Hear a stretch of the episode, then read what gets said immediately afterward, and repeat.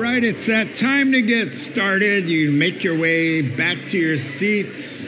We're going to prepare our hearts for diving back in to Second Peter chapter two. So let's begin with a word of prayer. Now, as we're praying, Heavenly Father, we thank you for your presence here among us and some uh, really strong language here today in chapter two of Second Peter. Uh, Lord, uh, to warn us against false teachers and uh, teachings that are, um, as you call them, lying truths, that they're lying doctrines. They um, are deceptive, and we need to have your wisdom and to avoid such things. And so we pray, God, that you would bless us as we uh, are attentive to your word now. In Christ's name, amen. Well, we left off at chapter one of Peter's second letter, where Peter was in the middle of a thought, uh, talking about the inspiration of the scriptures, the book that we call the Bible, even though the Bible is made up of many books, uh, actually sixty-six books, thirty-nine in the Old Testament, twenty-seven in the New Testament. But of course, we regard it as a single work because it has one single author, God himself. And so even though there are sixty-six books uh, written by forty divinely inspired writers, over the span of fourteen hundred years, there's one seamless story, how God, God's perfect creation became defiled by man's choice to sin, which brought death and condemnation to the world. And then uh, what God has done to fix the problem, that he gave his only son, that whosoever believes in him uh, should not perish but have everlasting life. It's one book because there's one story, because there's one author revealing the message from heaven. And so uh, we left off with Peter saying, above all things, this is what you've got to know in your heart of hearts, that uh, scripture didn't come from any man. It's not a human uh, philosophy, but it's a revelation from God uh, himself. That holy men of God in ancient times were filled with the Holy Spirit in their hearts and their minds.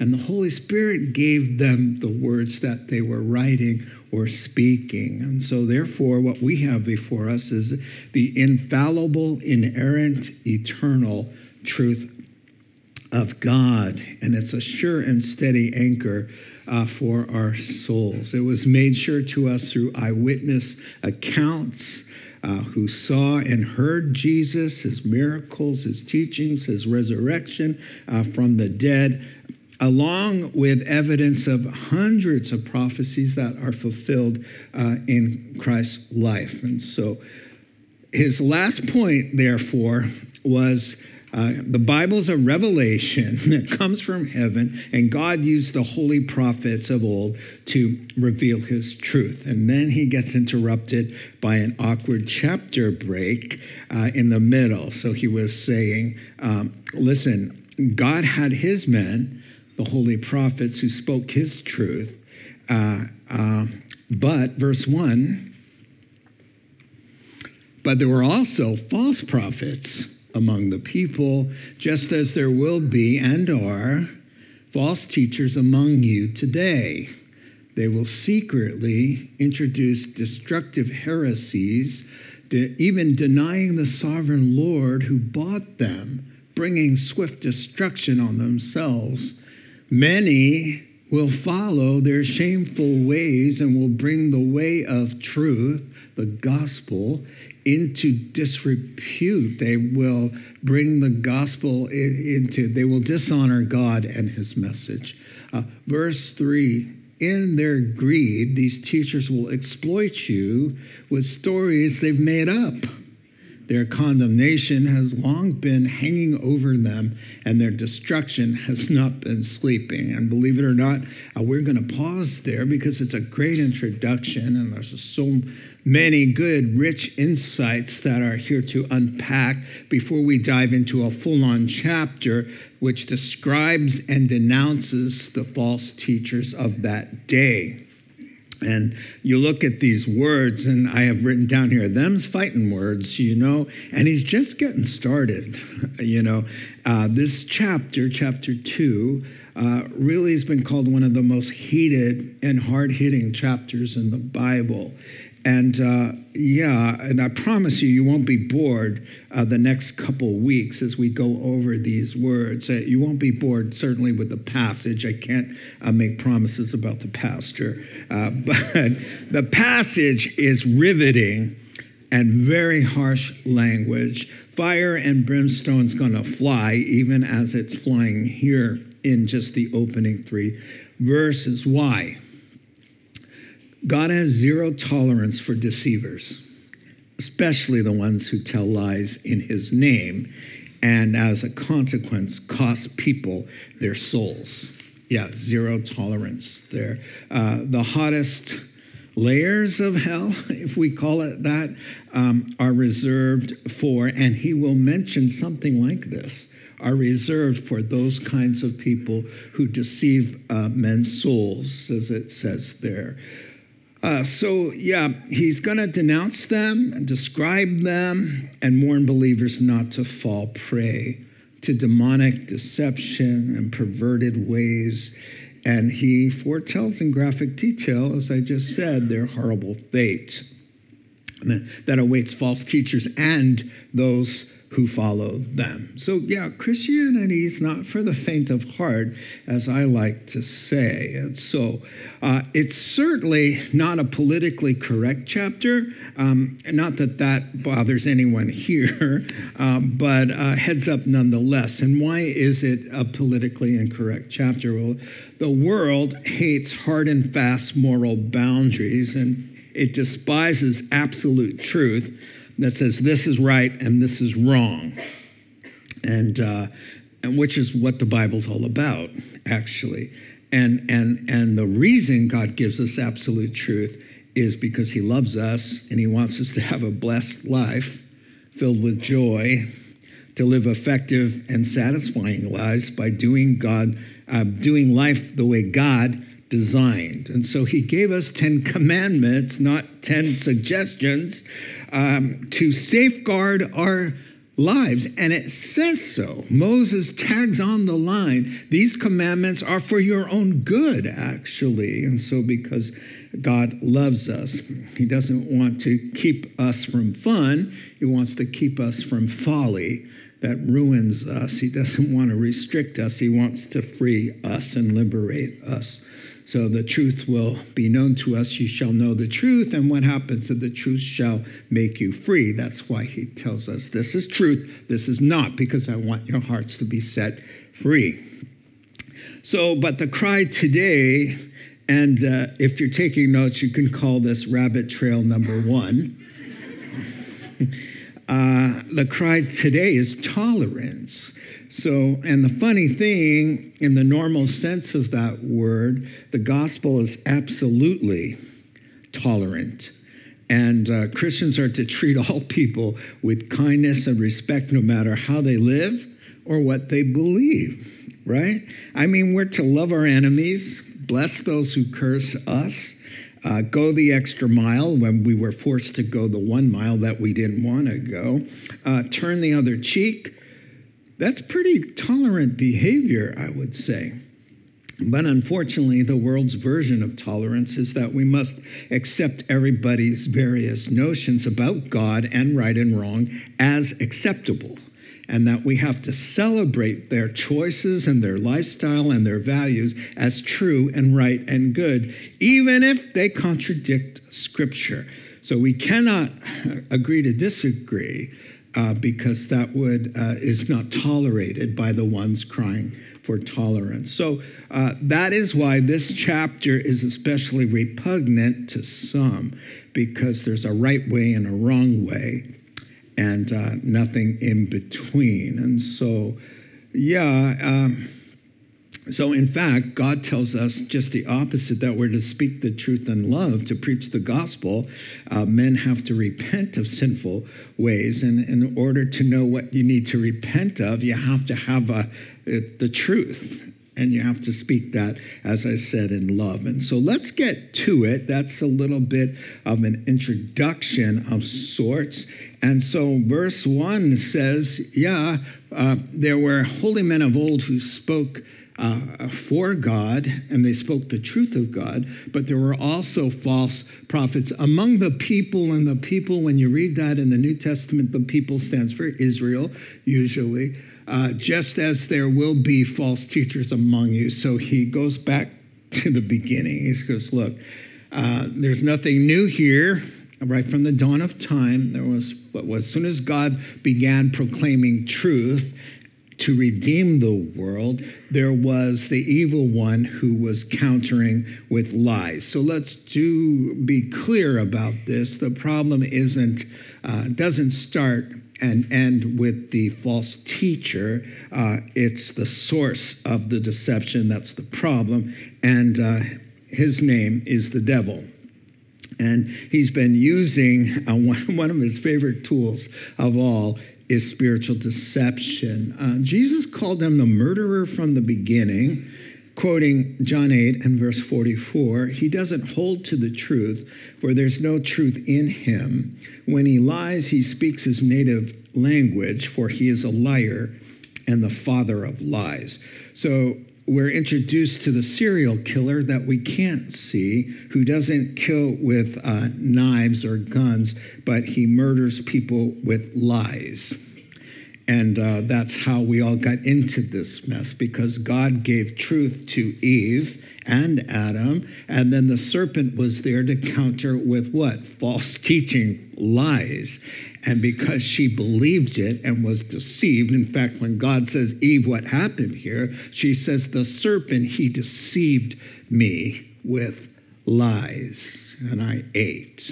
And she gave some to her husband, and um, the rest is history, as we say. And he hasn't stopped trying ever since, because, and you can understand why he needs false teachers and why uh, that's his main goal in life, is because Jesus said, you'll you'll know the truth, and the truth is what sets you free.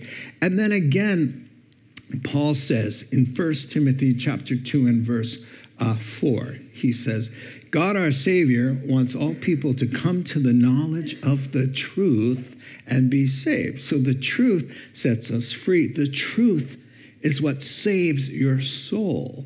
So if you're God's enemy and you want to hinder God from saving people's souls, then you would distort that truth so it can no longer save. And that's what his hope is, you see. And so if even if you're a believer and you fall into theological error, that will shipwreck your faith and make you ineffective and unproductive for God, because you're confused, and, and you end up confusing other people. So you're really useless to God, even though you still may be saved.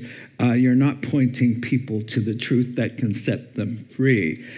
But worst of all, of course, is that uh, Satan is said to, quote, Second Corinthians chapter four, blind the minds of unbelievers so that they can't see the light of the gospel and be saved. So, and the way he does that is to counterfeit the true gospel with some appealing, attractive nonsense that looks good and appeals to human sensibilities, but in the end it has no power uh, to save. And so he says they've always been around among the people.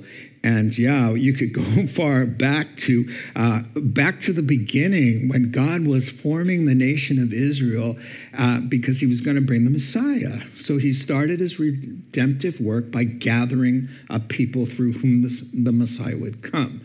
And so Satan needed to, as he's doing today, come against that people, because God's promises are connected to the people. So when the people were enslaved in Egypt, they needed to be brought to the promised land. And so Moses was sent proclaiming God's truth in Pharaoh's court. And who appeared there to counter the truth with lies were two false prophets, two sorcerers who opposed him with counterfeit signs and wonders, uh, using the devil's power. The Apostle Paul likens those two sorcerers uh, to the false teachers of the day, the same guys Peter was dealing with, and he named them for us there in Second Timothy chapter three.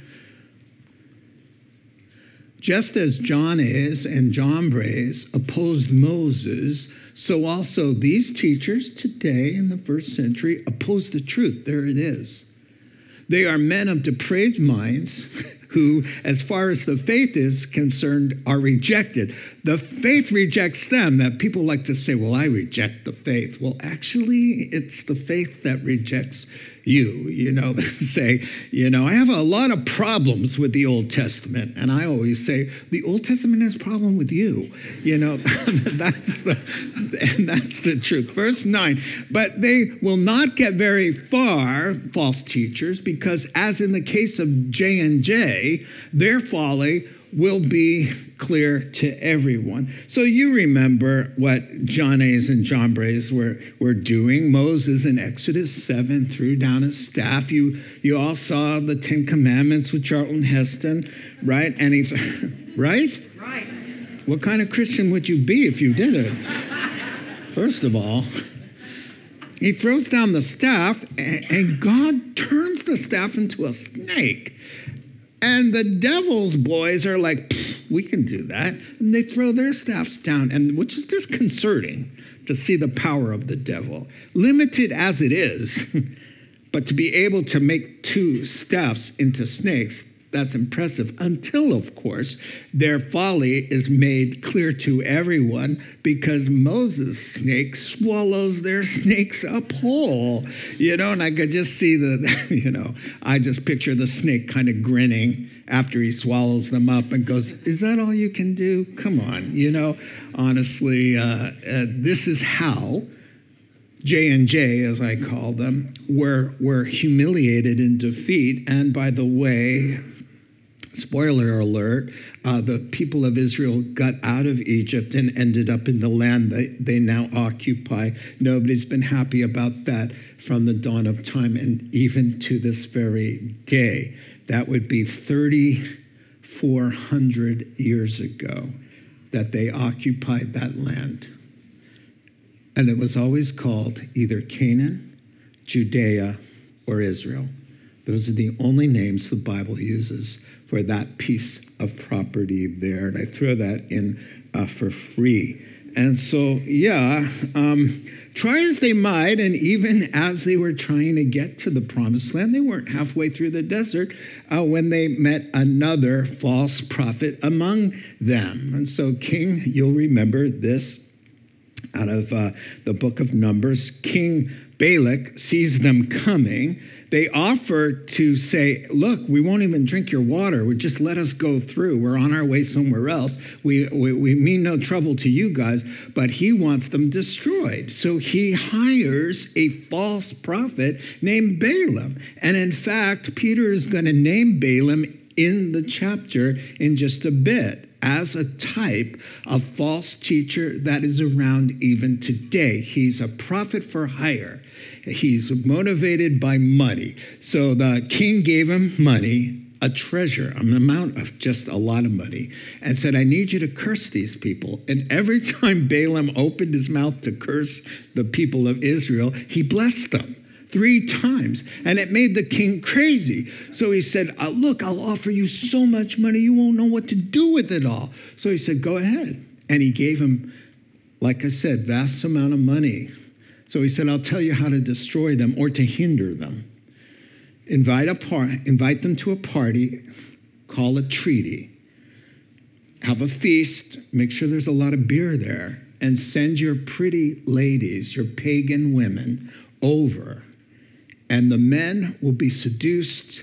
They will sin against the Lord, which they did. And you can find this in Numbers chapter twenty-five. Not only did they commit sexual immorality, but they worshipped at the altars of the gods of Moab that these ladies introduced them to. And so um, the prophet for hire uh, sold his soul for a vast sum of money to help hinder the people of God. But once again, spoiler alert, guess what? They made it to the land, uh, albeit with a little bit of um, unnecessary grief and conflict, because they, they followed the words of a false uh, teacher. And they should have known better. Uh, we're, we're moving along, but the, the summary statement for the entire Old Testament uh, with the false prophets comes to us through a true and holy prophet, Jeremiah, chapter twenty-three. This is what the Lord Almighty says. Do not listen to what these false prophets are prophesying to you. They fill your hearts with, they fill you with false hopes. They speak visions from their own minds, not from the mouth of the Lord. I did not send these prophets, yet they have run with their own messages. I, I didn't speak to them, yet they have prophesied. And so, yeah, not everybody who stands behind a pulpit or writes a Christian book or has an open Bible in front of them is a man of God speaking the truth. And so this is sort of what's going on and why God has to say, hey, uh, there are some who call themselves prophets or pastors or evangelists uh, who actually are running with their own messages that God didn't send them. Uh, yeah, so Michael Green, commentator with the Tyndale uh, series there on Second Peter, he sums it up like this. Regarding the uh, Old Testament false prophets, their teaching was flattery, their ambition was financial, their lives were immoral, their consciences were seared, and their aim was deception, and their end was destruction. So that's the, the sampling of the Old Testament survey of false prophets. Uh, and then Peter says, nowadays it's much the same. That men will be uh, similar kinds of men uh, doing with similar kinds of motives, and methods are the same. And there they are. Uh, they're, they have been around. They're, they were there in the first century, and now uh, twenty-one centuries later, uh, they're with us today. And they'll be here till the last seconds before Jesus appears in this, that the Book of Revelation says in the Great Tribulation, there's an Antichrist who's really almost the incarnation of Satan. In fact, Satan dwells with him and in him, possesses him in the end times. But this beast, as the Antichrist is called, has a sidekick. And what's his name? The false prophet. So he's the false prophet. He's the culmination of every false teacher that ever lived, from John A's and John Bray's all the way through uh, six thousand years of human history. It's him. And he will speak like a lamb, the Bible says. Uh, he will look like a lamb, but he will speak like a dragon. And so, uh, and he calls down fire from heaven, and he helps people to believe in the Antichrist. And so uh, the point here is they've always been around. They're around today, and that was two thousand years ago today, and now they're still here. And I'm saying that they will be there until uh, the apocalypse, and that's just because Satan is always trying to hinder the truth of the Lord. So we have to be uh, wise, because they secretly introduce destructive heresies, even denying the sovereign Lord who bought them, to, to continue with the verse. So one of the saddest phrases there is among you, because it means that they're, they operate these particular kinds. Now, there are false teachers that have nothing to do with Christianity, but they're still false teachers. But the most dangerous kind are the ones among us, meaning that they are they operate within Christian circles and Christian communities, and that they probably, uh, uh, by being a false teacher, they they say it, they're false teachers because they're not really a teacher from God. That's why it's false, and their content isn't from God. It's also false. So they're false teachers in two regards there. And they're the most dangerous. Jesus said, watch out, because they come to you in, in, in they come to you as wolves in sheep's clothing. You see, that's how it is. He has to warn. Uh, pay attention, because they like to blur the lines a little bit, you know. And what did we expect? Look at Second Corinthians eleven, verses thirteen through fifteen. For such people are false apostles, deceitful workers, masquerading as apostles of Christ. And no wonder, for Satan himself masquerades as an angel of light. It is not surprising then if his servants also masquerade as servants of righteousness. Their end will be what their actions deserve. So they're not always easy to spot, as you know. You know, they, they, they look good on the outside. They've got perfectly straight teeth with dazzling white smiles. Their wives are beautiful. They wear the hippest of clothing. The music is unbelievable. The fog machines and the everything, it's just like a wow. The only problem is, is that they're telling lies. And what they do is they mix the truth in. The truth is in there. So you're like, true, true, true, lie. True, true, true, true, lie, lie, lie. True, true, true. And you're like, your head is spinning.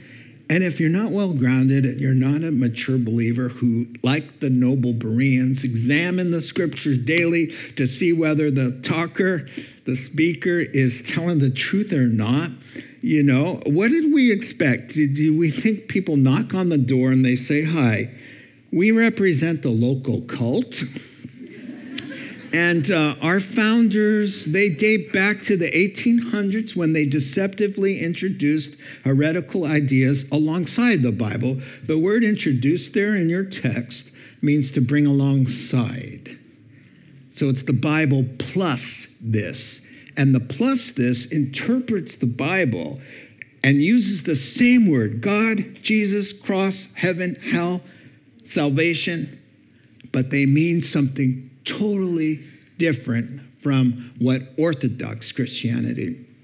Orthodox, ortho, straight or right, like fixing a bone, orthopedics. Ortho, straight. Doxy, from the Greek word belief. So heretics were, were those who chose, the word means to choose the other. So the heretic cho chose the, the crooked and the wrong, and that's why they're called uh, heretics. And the word destructive, there, King James nails it, damnable, because the re in Revelation, it uses the word which appears three times in your text, destruction, to be associated with hell itself. That's why King James has damnable. Destruction carries the weight of it, Uh, but it's linked to an eternal uh, loss and um, demise of that kind. And so, yeah, no, uh, it's subtle, it's, it's deceptive. A hunter doesn't lay down a trap where the animals can see it. He hides it from view. You cover it up. You know, the hunter's in a, in, in a camouflaged place where you can't see him and the rifle.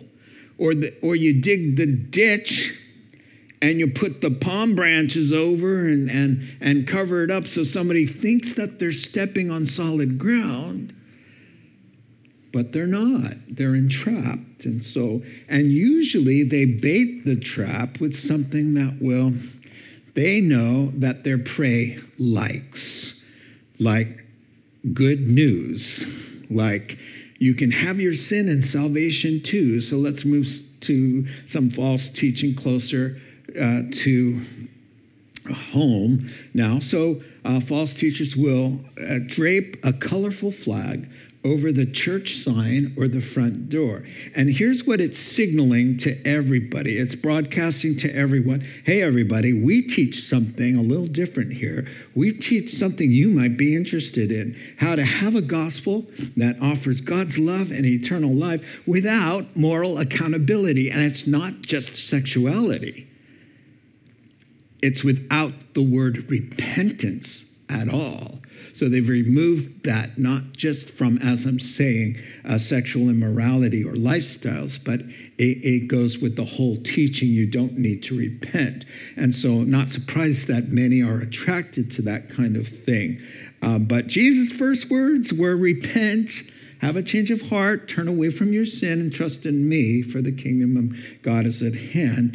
And First Corinthians, among seven other scriptures, chapter six, verses nine through eleven, say that if you live in sexual immorality, period, all flavors, doesn't matter, sorry, who's in the bed, but if it's sexual immorality, period, it's a sign that you are not going to heaven. First Corinthians chapter six, nine through eleven. It just says it clearly. And then for a pastor who has an open Bible and a cross behind him to tell people who are, are wagering their whole soul on his word to applaud you in something that evidences that you are not going to heaven, to applaud you and to continue in it. That is damnable itself. And so uh, that is just very, very terrible and causes me to really cringe uh, for people who are making uh, that mistake. And so, yeah, watch out for false teachers. Uh, they're here. They deny the sovereign Lord. That means that particular, and that just really to qualify you to be a cult, you have to deny the sovereignty of the Lord Jesus. And so uh, to get Jesus wrong is to, to miss the flight completely. And so what they do is they'll call him the Son of God, a prophet of God. The Quran calls him a prophet of God. Everybody sort of acknowledges he's a good man, or he was a good moral example, or he was a prophet, uh, or the Son of God. But not God himself, not the one through whom all things exist. That's him. Not the one who said, I and the Father are one. No, not the one in John chapter fourteen and verse nine who told Philip, anybody who's seen me has seen God.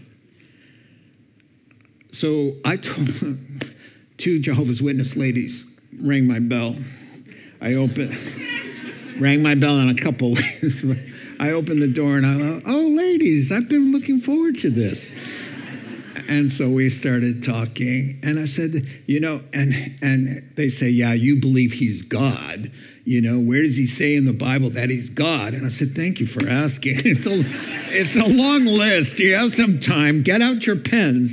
You know, so I show them that, and the, and everything I said was, yeah, but da, da, da, da, da, always, always. And I said, ladies, why do you always want to demote him from being God? I keep lifting him up and saying, there's one name given among men by which we must be saved, that, and that he is our great God and Savior, God and Savior.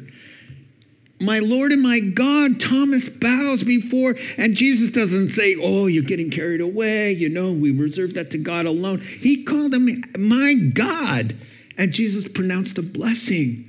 So ladies, why? Why do you keep pulling Jesus down lower? Because you don't know who he really is.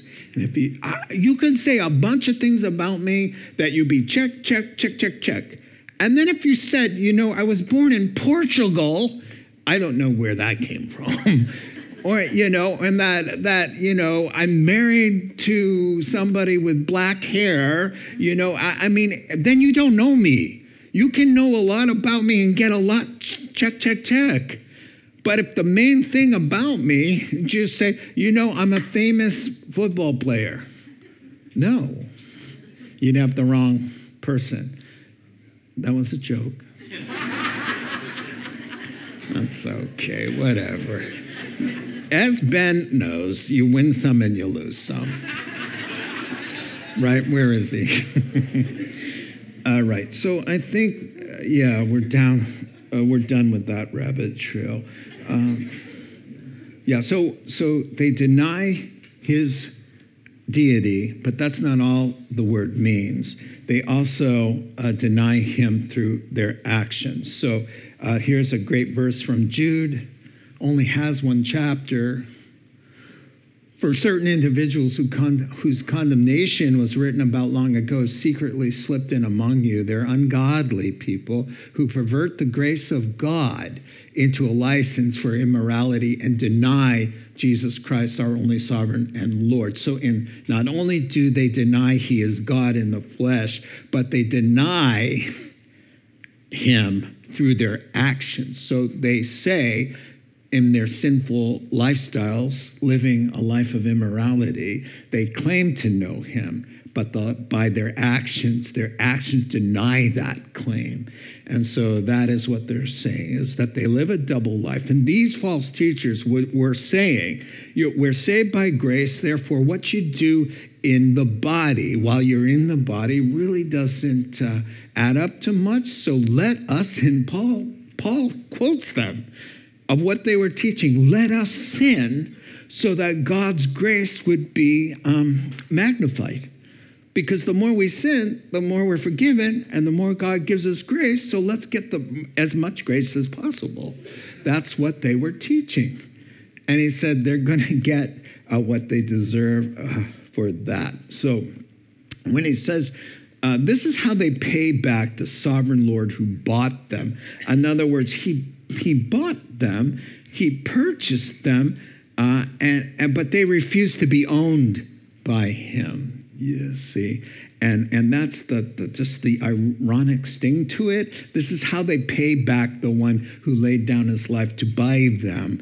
Uh, that they deny him both in theology and by lifestyle. And uh, yeah, that's not good. And he says there in verse two, many will follow their shameful ways and will bring the way of truth into disrepute. In other words, uh, they will really dishonor the gospel. Why? Because when people see wackos at late night television on all of the religious broadcasting stations, what do they do? They have a good laugh and they pat themselves on the back, these unbelievers who say, look at that. And they lump the way of truth into the same package as uh, this nonsense and the heresies. And, um, and, and therefore, they mock the gospel, and they say things that dishonor God and the Bible uh, because of their horrible example. That's what he says. And so, yeah, and, and he says, but many will follow their shameful ways. Look in the text, many will follow. Yeah, and and and Paul tells us that that, that truth as well. Second Timothy chapter four, he says, Timothy, preach the word. Be prepared in season and out of season, the word of God. Correct, rebuke, encourage, with great patience and careful instruction, for the time will come and is now when people will not put up with sound doctrine. Instead, to suit their own desires, they will gather around them a great number of teachers to say what their itching ears want to hear.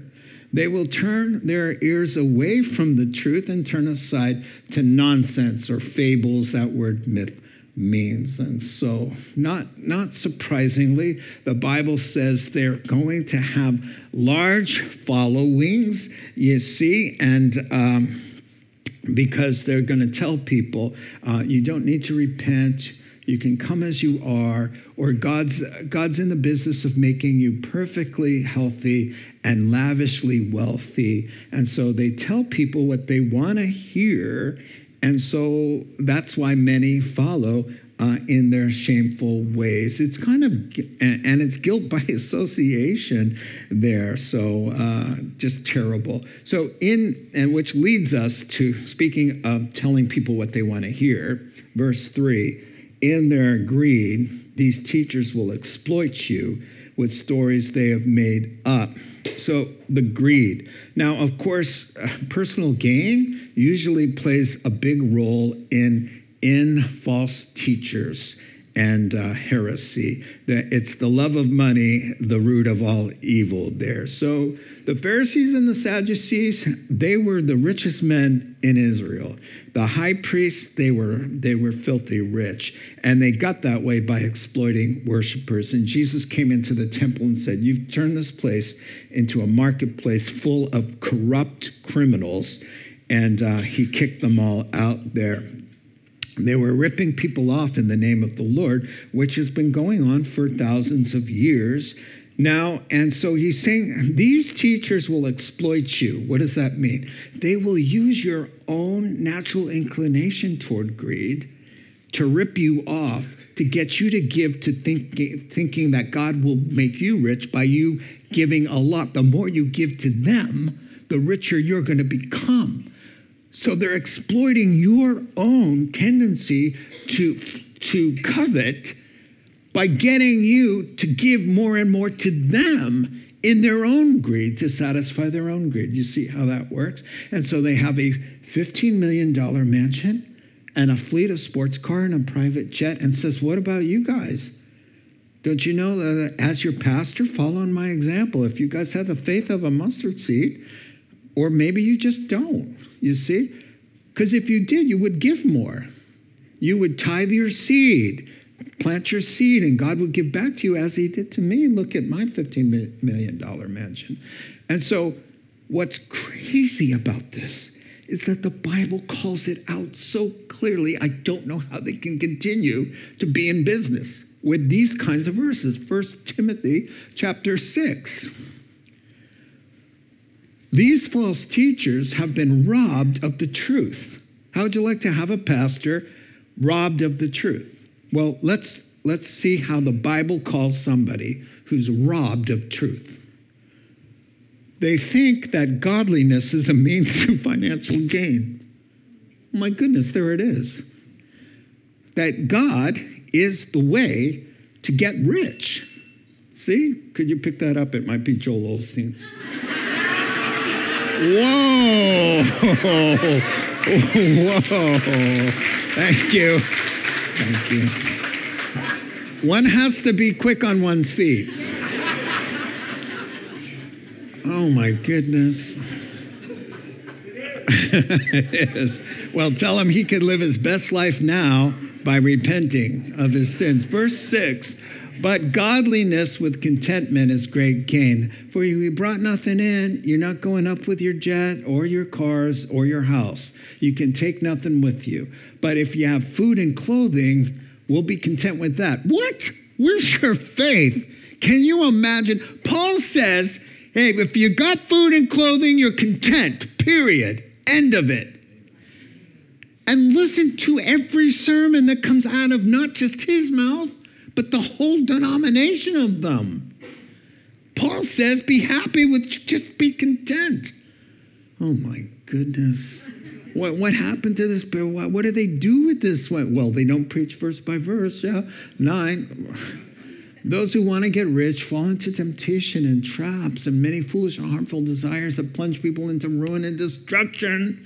For the love of money is a root of all, e- all kinds of evil. Some people eager for money have wandered from the faith and pierced themselves with many griefs." So they exploit you in your desire to get rich so that in doing so, you will make them rich. That's just terrible.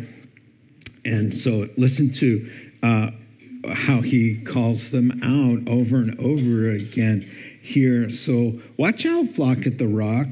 It's my job. And look, let me say this before we take communion, and I got to finish the last line too. Some Christians get a little squeamish when the pastor mentions a name that y'all know like that. Let me just tell you, in the New Testament, Paul calls out specific names. Hermogenes, Phygellus, Alexander the coppersmith. There's some Hymenius. There are others that he just calls out. Demas, he names them and says, watch out for these people, you see. So I, I'm the one who's got to stand before God to answer for my ministry. And uh, you won't be with me on in that moment right? And so I have to make sure that everybody who knows that there's something in our community going on that's wacko uh, can be adequately warned. And I can point to a scripture and say, well, look at this. Don't buy his books. Because look at this, and I can cite chapter and verse. And by the way, that's how you know whatever I'm saying is either true or false, is, is that you examine the scriptures daily and to make sure you line up the things with the Bible. And so, uh, yeah, let's finish the last line. Their destruction has long been hanging over their heads. It has been not, it hasn't been sleeping. So he's just comforting Christians by saying sometimes it looks like false teachers are getting the upper hand and they're around for years and they're getting away with it. You know, they're, enjo- they're enjoying their best life now and, and nothing, God doesn't seem to mind. Well, he says it may look that way to you. But uh, their destruction's a long time hanging over their heads means uh, from the Old Testament, like Psalm one that says, blessed are those who uh, live godly lives, and those who are wicked will not stand in the judgment. They're going to go over. And so uh, they've been condemned from the dawn of time. And then their uh, their destruction, it's not been sleeping. It's very interesting. Destruction, as I told you, is associated with the word hell. And so it's like hell has been stalking them with eyes wide open. Um, Halloween, we uh, had the trick-or-treaters, of course, like all of you. And I opened the door, and there was the Grim Reaper with the, the, the I believe it's a scythe or whatever you call it, with the, you know, the blade, the curved blade. And he kind of swung it at me, you know, and I was like, just for that, you creeped me out. And you're not getting any candy at all, so run along. And then I heard some crying. Uh, it didn't really go that way. But in my mind, you know, it's like, I wanted to grab that thing from him and I'll show you. But um, yeah, so this is what he's saying. He's saying they're doing their thing and they're flashing the Bible and they've got the smoke and mirrors going. But in on the first row is the Grim Reaper. And he's getting closer and closer. And swift destruction means either the Lord's going to appear or they're going to appear before the Lord in a uh, something that we all are appointed unto once to die, and then uh, the judgment. Let's pray together. Father God, thank you for these sobering words. It just matters what we believe. That has some pretty important consequences, God. So thank you for the truth that sets us free. You say that we should keep the truth always before us. So help us, Holy Spirit, to do just that. In Jesus' name we pray. Amen. You've been listening to The Rocks Podcast. Our regular services are held on Sunday mornings at eight, nine thirty, and eleven thirty a.m. in Santa Rosa, California. If you'd like to learn more, please visit our website at c c the rock dot org.